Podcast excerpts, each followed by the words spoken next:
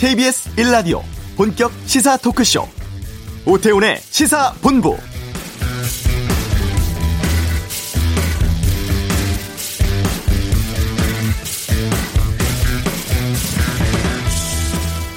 열흘째 집중호우가 이어지고 있습니다. 중대본이 집계한 인명피해는 현재까지 사망자 31명, 실종자는 11명인데요. 인명피해가 크다는 것이 굉장히 안타깝습니다. 더 걱정인 건 태풍 장미까지 북상하면서 추가 피해에 대한 우려가 높아지고 있다는 점이죠. 태풍 장미는 지금 제주도 동남쪽에 위치해 있는데요. 오후 3시쯤 경남 통영 인근에 상륙해서 저녁 6시쯤 포항을 지나서 동해상으로 빠져나갈 전망입니다. 태풍이 다가오면 불필요한 외출을 자제하셔야 하죠. 건물의 출입문이나 창문이 파손되지 않도록 미리 점검하시고 하천변이나 해안가 등에는 접근하지 말아야 합니다. 침수된 도로나 지하차도, 교량 등은 절대로 접근해서는 안 되겠습니다. 모쪼록 피해 없으시길 바랍니다. 오태훈의 시사본부 예, 다른 목소리가 좀 들려서 놀라셨죠? 어, 오태훈 앵커의 휴가로 이번 한 주간 진행을 맡은 아나운서 이상호입니다. 잠시 후 이슈에선 초선 의원으로 인상적인 의정 활동을 펼치고 있다는 평가를 받고 있는 시대 전환의 조정훈 의원 연결해서 부동산 정책 등에 대한 이야기 나눠보겠습니다. 경제 브리핑에서는 연일 최고점을 경신하고 있는 국내 증시 언제까지 오를지 살펴보고요. 2부 외교 전쟁에서는 미국이 북미 연락 사무소 설치를 검토하고 있다는 보도가 있었습니다. 현실성이 있을지 분석해 보고요. 시사 구말리에서는 최근 단행된 검찰 인사를 둘러싼 정치권 논란 살펴보겠습니다. KBS 1라디오 오태훈의 시사본부 지금 시작합니다.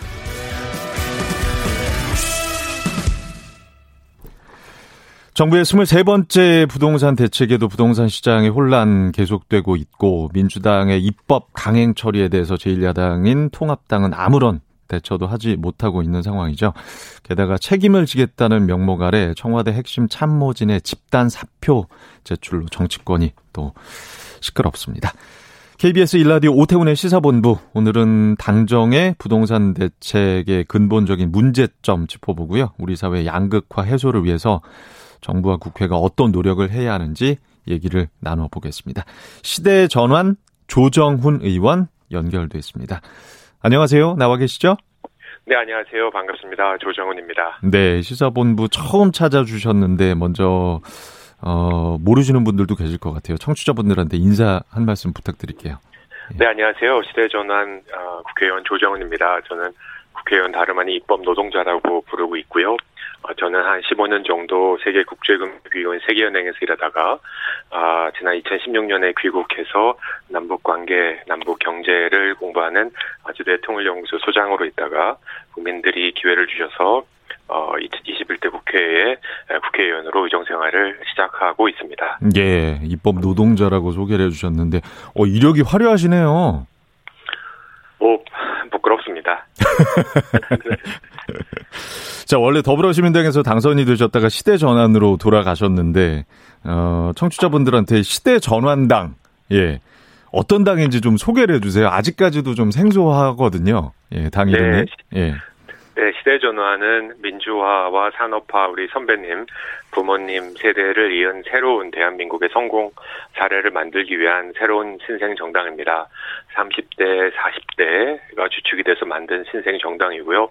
어, 이념을 넘어서 생활의 정치, 행복한 삶을 살고 계시는 우리 생활인들의 삶을 직접적으로 낫게 만드는 생활 정치를 추진하고자 추구하고자 만든 새로운 신생 정당입니다. 음, 그러시군요.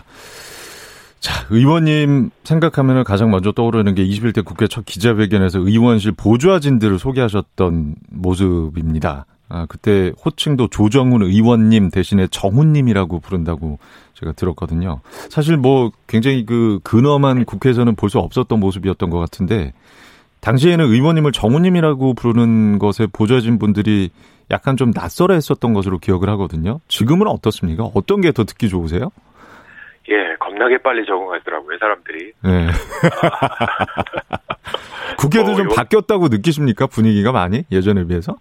어, 주변 동료 선배 의원들에게 신선했다. 그리고 어. 나도 한번 그렇게 해보고 싶다.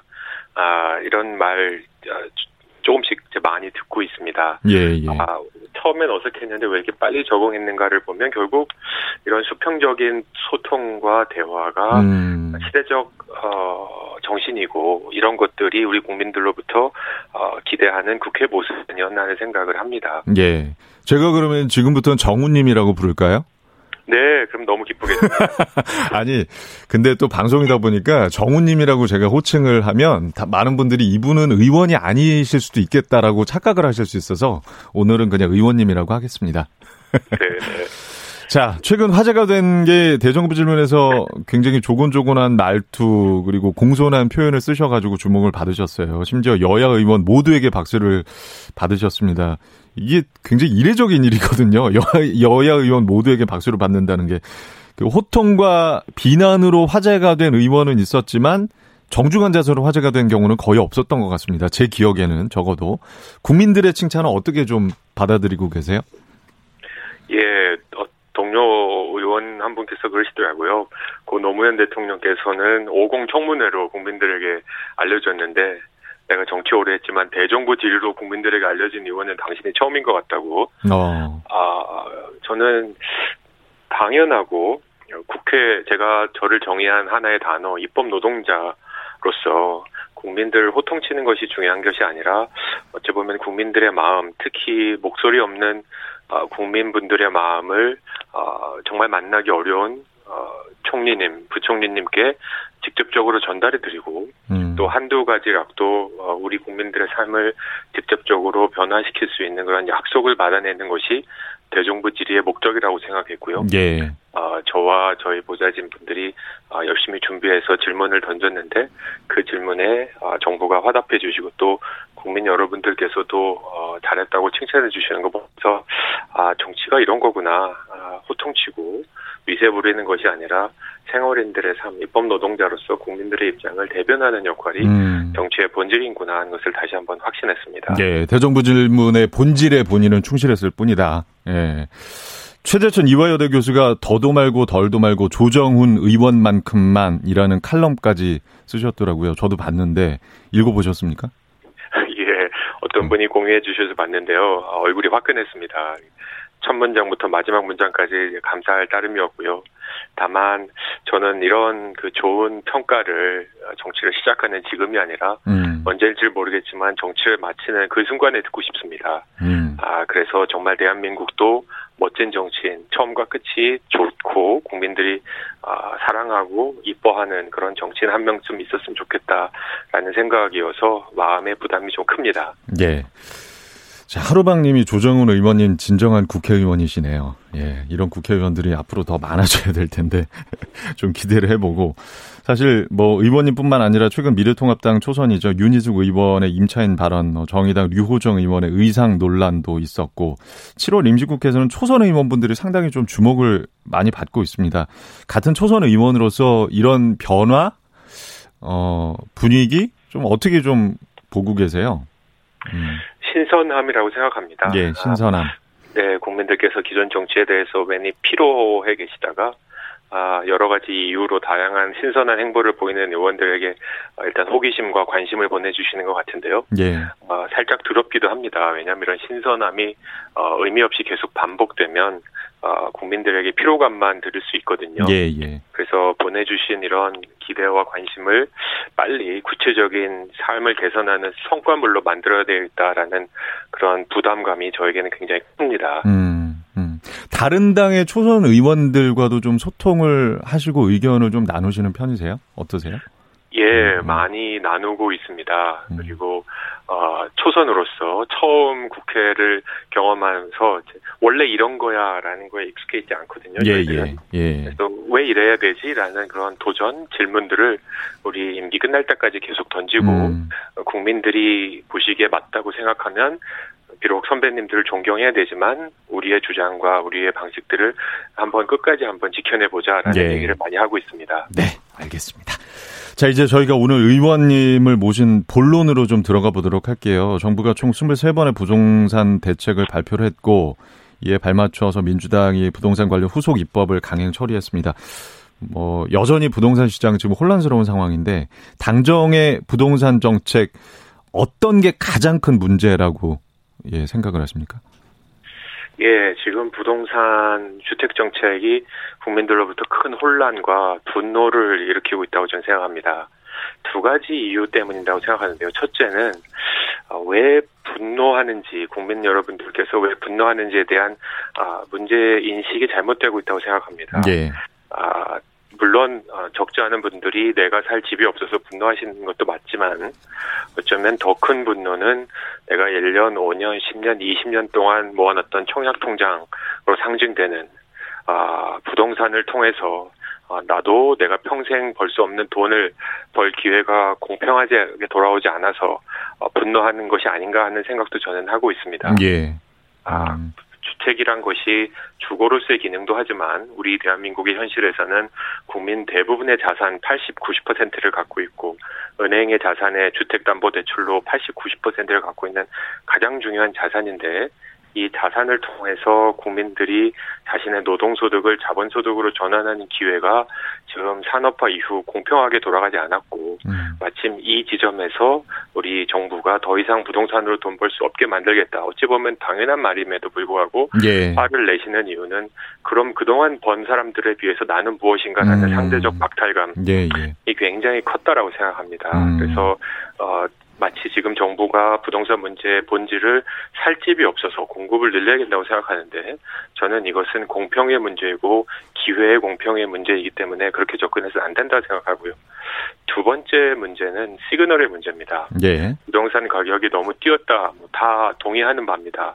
근데 문제는 그 누구도 부동산 가격이 얼마까지 떨어져야 적정한지를 얘기하고 있지 않습니다. 예, 예. 문재인 정부 초기 가격으로 떨어지는 게 맞는지 아니면 박근혜 이명박 정부 수준까지 떨어뜨리는 게 맞는지 왜냐하면 어, 주택도 지금 엄연한 시장인지라 음. 수요와 공급자가 시장을 예측하고 행동을 할 수 있게 해줘야 되거든요. 예, 예.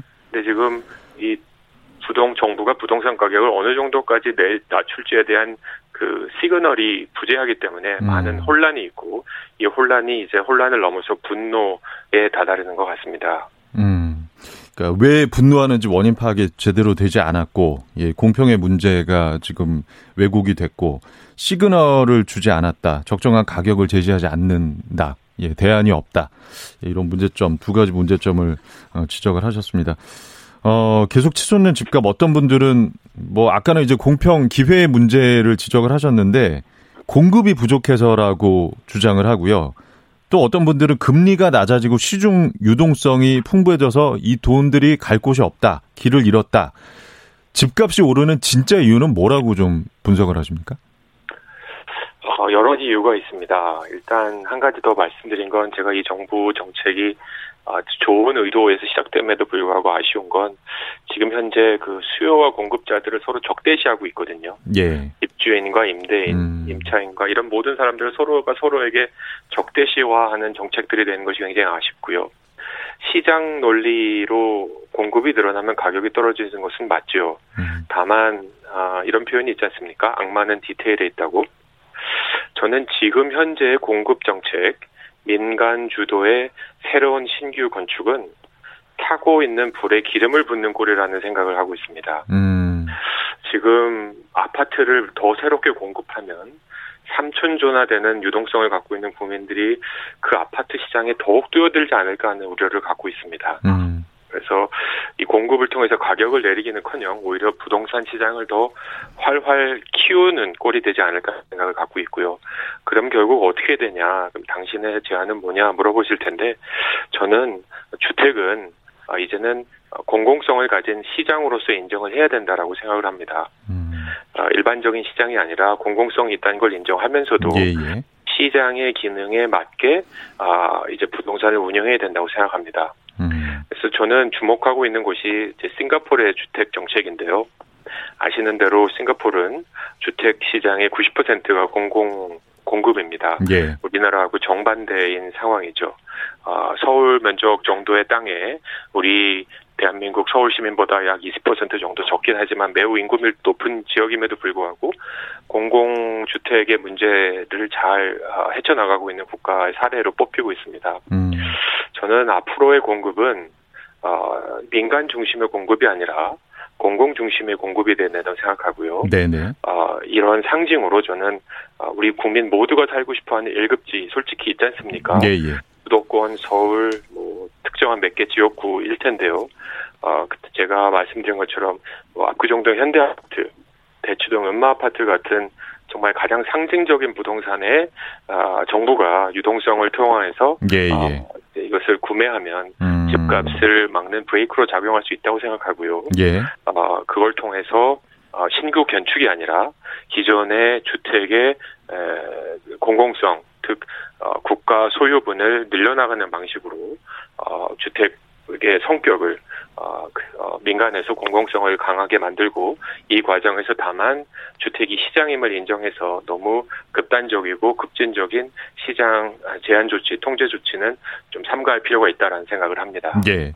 공공성은 담보를 하면서 사실 시장의 어떤 원리나 이런 흐름들에 역행하지 않는 예, 이두 마리 토끼를 사실 잡아야 되는 게 이제 부동산 정책인데 사실 쉽지가 않거든요. 아까 말씀하신 어, 정부의 공공임대주택 공급 계획이 나오면 사실 서민들은 반길 것 같은데 또 그렇지는 않아요. 예. 그렇죠. 어떤 예 어떤 것들을 좀 보완을 해야 이런 정서적인 그 여론들도 좀 이렇게 보듬고 갈 수 있을까요? 예. 그 주택이라는 것이 무엇인가? 그러니까 주거로서의 기능을 해야 되기 때문에 아, 살고 싶은 곳에 살 수 있는 가능성을 열어줘야 되거든요. 예, 예. 근데 말씀드렸다시피 강남에 집을 사고 싶은 사람이 어, 태는 골프장을 어, 부시고 아파트를 진다고 글로 갈까 저는 부정적입니다. 음. 아 그래서 우리 대한민국 사회에 에, 가장 살고 싶어 하는 주거지의 성격을 잘 고민을 해서 어, 이곳에 살 수 있는 그 가능성을 꼭 어, 고소득층 부자들만이 아니라 아, 생애 주기 특히 아들 교육이 문제지 않습니까? 예, 예. 아, 그래서 생애 주기별로 어, 그 지역에 살 수 있는 가능성을 열어주는 그런 가능성이 필요하고요. 두 번째는 이제 부동산이 아, 특히 주택이 우리 국민들 대부분 많은 우리 특히 나이 드신 선배님 분들에게는 어, 재산 증식의 아주 가장 중요한 수단이었거든요. 음. 네, 그런 것을 지금 이제 이 정부가 고만하자라고 하는 건데 일견 맞습니다. 부동산은 불로소득이기 때문에 부동산 소득으로 많은 소득을 얻는 것은 사회 경제적으로 바람직하지 않습니다만 왜 지금이냐라는 시점에서는 큰 강한 문제 제기가 있죠.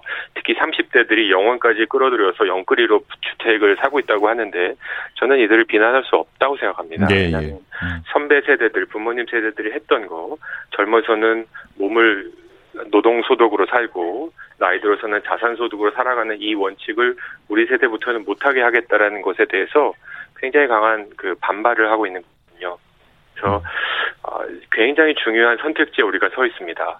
주택의 공공성을 위해서 더 이상 부동산을 통해 돈을 못 벌게 하는 게 맞, 맞는지 아니면 어, 부동산이 시장임을 인정하고 다만 그 가운데 공공성을 강조하고 이윤의 수준을 적정한 수준으로 내리는 게 맞는지에 대한 굉장히 중요한 그 전환적 시기에 우리가 음. 서 있다고 생각합니다. 예, 예. 황정현 씨가 집값은 단순히 집이 부족해서 오르는 게 아니다. 청와대, 법원, 국회 등을 주요 공공기관이죠. 이전하는 방안은 어떻게 보시는지 요거에 대한 의견도 있으실 것 같아요. 네, 어, 주택 그 공공기관을 이전한다고 어, 가족이 내려가서 살 것 같지는 않습니다. 음, 아, 세종시 우리 경험을 통해서 예.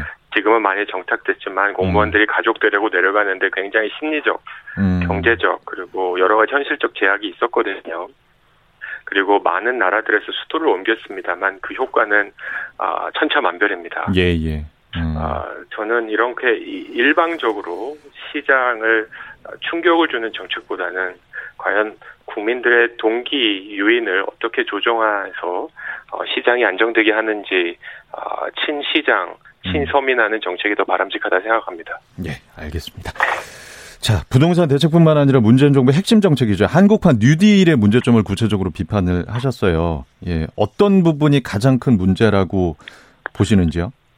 네, 그, 저는 뉴딜이 필요하다고 생각합니다. 4차 산업혁명과 코로나로 인해서 뭐 많은 변화들이 일어나고 있지 않습니까? 근데 제가 코로나 뉴, 한국형 뉴딜의 가장 아쉬운 부분은 어, 정책을 하나하나 보면 솔직히 말씀드리면 크게 전환적이지가 않습니다. 아, 기존에 있는 것들을 조금 더 추가 발전, 보충 발전시킨 그냥 그런 정책 정도로 보이지 예. 정말 이 세상을 바꾸는 전환적인 정책은 많이 없어 보입니다. 음, 앞으로 일자리 생기지 않는다는 걸 우리 모두 본질적으로 본능적으로 느끼고 있는데 아직도 우리는 고용 창출에 목숨을 거는 것 같습니다. 아. 이제는 고용 창출이 아니라 고용 안정이 아니라 생활 자체 안정으로 가야 됩니다. 음. 아, 산업을 핵심 산업을 디지털과 그린으로 잡으셨는데 동의합니다. 그럼 다만 빠진 산업은 어떡합니까? 바이오 산업 앞으로 우리 사회가 발전시켜 많은 산업들이 있는데 이것을 옛날 산업화 시대처럼 특정 산업을 우리가 육성하겠다고 가는 정부 주도의 산업 정책은 더 이상 유효하지 않습니다. 오히려 음. 이제 모델을 공공에서 민간으로 넘겨주고 예, 예. 과감한 규제 개혁을 통해서 민간에게 다양한 실험을 할 수 있도록 해야 됩니다. 음. 그리고 이런 과정을 통해서 제가 대정부 질문에서 말씀드린 것처럼 우리 사회에 거의 극에 달하고 있는 양극화를 조금이라도 줄여나가는 하지만 실하게 줄여나가는 정책들을 반드시 심어야 됩니다. 제가 가장 아쉬웠던 것은 한국형 뉴딜의 양극화를 어떻게 해소해야 되겠다는 내용이 전혀 없다는 게 저에게는 음. 가장 큰 아쉬움이고 문제점으로 보였습니다. 예, 알겠습니다. 뭐 그 해답 뭐 구체적으로 제시해 주시지는 않았지만 지금의 한국형 뉴딜의 어떤 문제점은 완전한 발상의 전환은 아닌 것 같고 기존에 있던 것들을 약간 보완해서 짜깁기 한 것 같다라는 느낌을 줬다. 뭐 이렇게 좀 해석을 해도 될까요? 예, 뭐 어. 시간이 있으면 어떻게 네네. 하면 한국형 뉴딜에 대해 예. 말씀드릴 수도 있습니다만 시간 관계상 이걸 네. 다할 수 있을지 잘 모르겠네요. 알겠습니다. 질문이 무지 많습니다. 근데 저희가 이 질문을 다 드릴 수가 없어서 마지막으로 어찌됐건 예, 국회에서 일하시는 의원님이시니까 지난주에 청와대 참모진이 집단 사의를 표명했습니다. 어, 청와대 핵심 관계자가 최근 상황에 대한 종합적 책임을 지겠다. 근데 부동산 대책에 대한 어떤 예, 책임을 지고 사퇴하겠다는 것으로 보여요. 정황상. 예. 그 통합당 같은 경우는 핵심 책임자는 없는 보여주기식 꼬리 자르기다. 예. 그래서 김현미 장관, 김상조 정책실장, 홍남기 부총리 해임을 요구하고 있는데 시대 전환, 예, 그리고 조정은 의원께서는 이 입장 어떻게 좀 받아들이고 계신지요? 저는 뭐 해임이 큰 결정이긴 한데요. 솔직히 얘기하면 우리 국민들 일도 감동하지 않으신다고 생각합니다.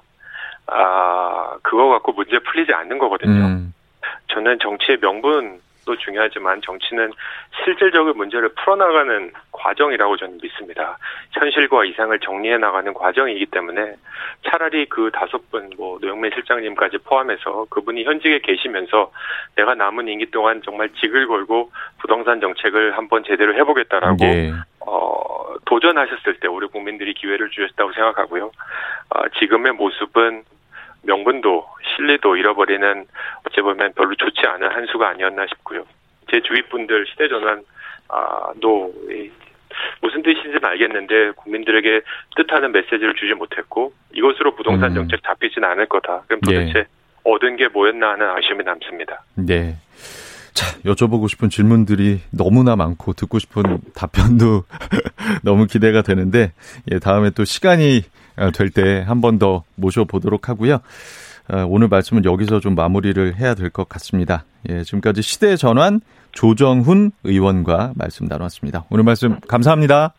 네, 감사합니다. 네. 자, 이어서 이 시각 교통 상황 확인하고요. 라디오 재난정보센터 재난 관련 소식까지 듣고 오겠습니다. 먼저 교통정보센터 연결하겠습니다. 김한나 리포터. 네, 먼저 제주 상황인데요. 태풍 장미의 영향으로 제주를 오가는 뱃길은 완전히 끊겼습니다. 9개 항로의 모든 여객선이 통제되고 있고요. 제주 공항에는 현재 윈드시어가 내려진 가운데 항공기 운항도 일부 차질을 빚고 있으니까요. 이용하실 분들은 항공사에 미리 운항 여부를 확인하는 게 좋겠습니다. 현재 서울은 비가 그친 상태입니다. 강변북로와 올림픽대로 동부간선도로 등 주요 간선도로 통행도 모두 가능하고요. 교통량도 많지 않아서 지나기도 크게 어렵습니다. 어렵지 않습니다. 다만 잠수교 통제는 오늘도 계속되고 있고요. 올림픽대로 개화 육관문 통제도 여전합니다. 고속도로에서는 호남고속도로 천안 방면으로 석곡터널 부근이 전면 통제되고 있는데요. 비탈면 붕괴 위험이 있어서입니다. 석곡나들목에서 미리 우회해 주시기 바랍니다. KBS 교통정보센터였습니다.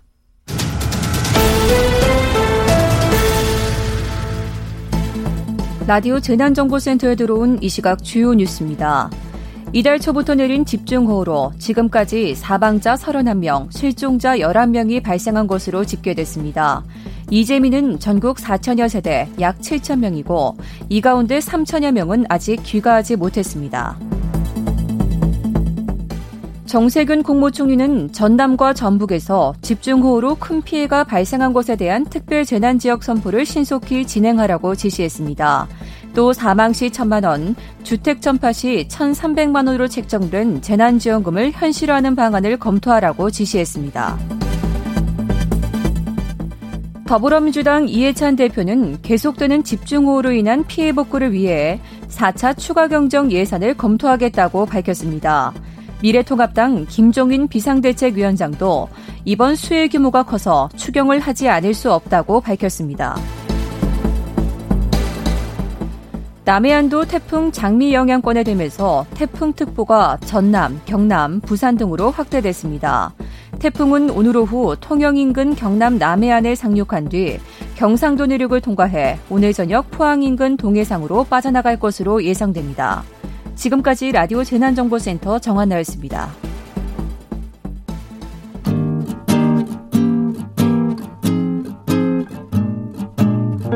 KBS 1라디오 오태훈의 시사본부 여러분의 참여로 더욱 풍성해집니다. 방송에 참여하고 싶으신 분은 문자 9730번으로 의견 보내주세요. 짧은 문자는 50원, 긴 문자는 100원의 정보 이용료가 붙습니다. 애플리케이션 콩과 마이케이는 무료고요. 시사본부는 팟캐스트와 콩, KBS 홈페이지를 통해 언제나 다시 들으실 수 있습니다. 많은 참여 부탁드려요.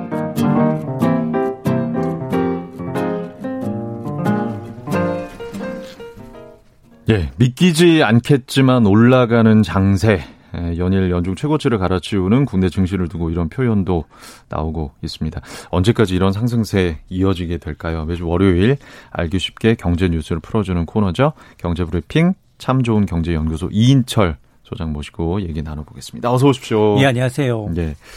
자, 국내 증시가 개인 투자자들의 적극적인 매수에 힘입어서 연중 최고치 갈아치우고 있는데, 예. 좀 이것부터 좀 전해주시죠. 예, 오늘도 오르고 있습니다. 아 그렇군요. 계속 이제 6거래일 음. 연속 상승하고 있는데 2,350선을 훌쩍 뛰어넘었어요. 지난 한 주 동안도 거의 한 코스피는 5% 가까이 올랐는데 아, 종가 기준 종합주가 지수가 2,350선에 안착한 건 지난 2018년 9월 이후 1년 11개월 만에 최고치입니다. 예. 뭐 코스닥도 지금 857로 지난주를 마감을 해서 뭐 2년여 만에 최고가를 갈아치우고 있는데 역시 개인 투자자들이 지수 음. 상승을 주도하고 있습니다.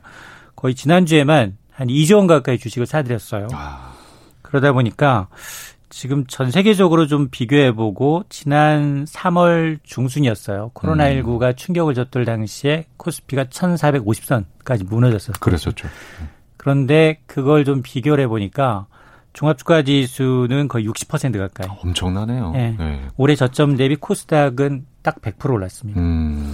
그래서 다른 국가들과 좀 비교를 해봤더니 코스닥은 지금 98%가 올랐는데 주요 선진국 가운데 상승률 1위. 예. 코스피 59%의 성적도 미국 나스닥 다음에 2위의 어, 상승률을 기록하고 있습니다.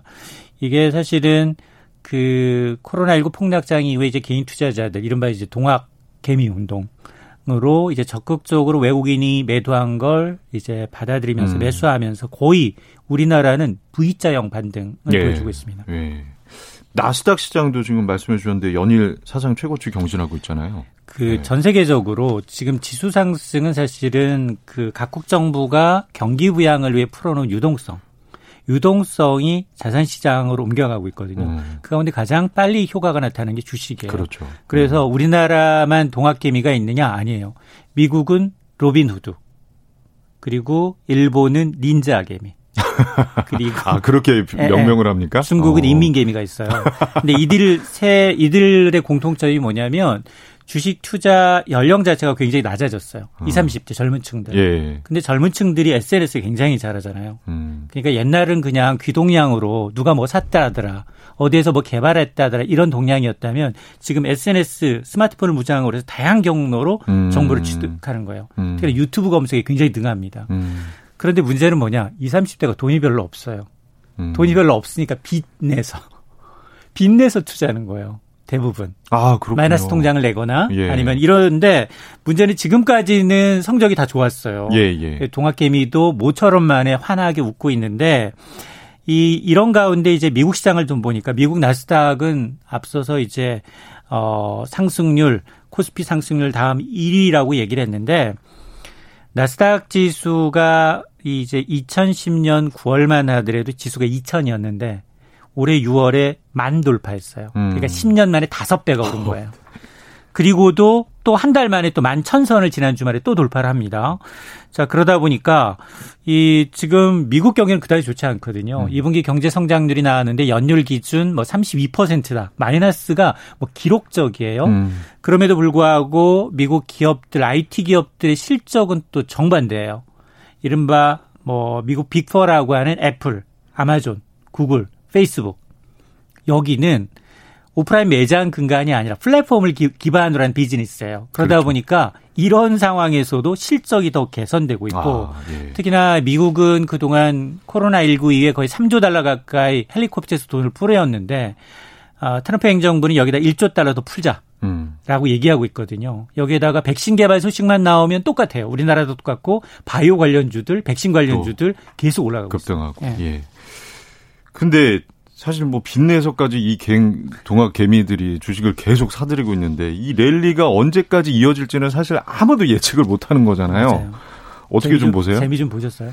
저도 최근에 조금 음. 사가지고 약간 올라가 있는 상태인데 모르겠어요. 그냥 저는 그냥 길게 묻어둔다 생각을 합니다. 제가 한 2, 30년 가까이 주식을 봐왔는데 음. 개인 투자자들 올해 성적이 제일 좋아요. 음. 그런데 커피타임님이 네. 방송에서 이런 얘기가 나오는 걸 보니까 조만간 하락하겠군요. 아, 정확한 지적입니다. 정확한 지적입니다. 어, 그 식견에 제가 높이 평가합니다. 그 사실은 증권사들은 뒷북 전망이긴 하지만 예. 계속해서 지수가 너무 빨리 오르니까 그렇죠. 추가적으로 더 올리지 않겠느냐라는 거예요. 그래서 그 근거를 좀 들어보게 보면 외국인들이 올해 6월까지 우리나라 주식을 25조 원 가까이 내다 팔았어요. 음. 근데 7월 들어서는 5,800억 원 순 매수세로 돌아섰어요. 그리고 유동성 지표가 계속해서 우상향하고 있는데 이제 증시의 대기 자금 성격, 아, 나 주식 투자해야지 라는 증시 예탁금이 50조 원을 넘어섰어요. 이게 올 초만 하더란 30조 원 남짓이었거든요. 예, 예. 거기에다가 증권사로부터 주식을 사기 위해서 빌린 돈, 이게 한 14조 원. 이게 또 역대 아, 최고입니다. 예.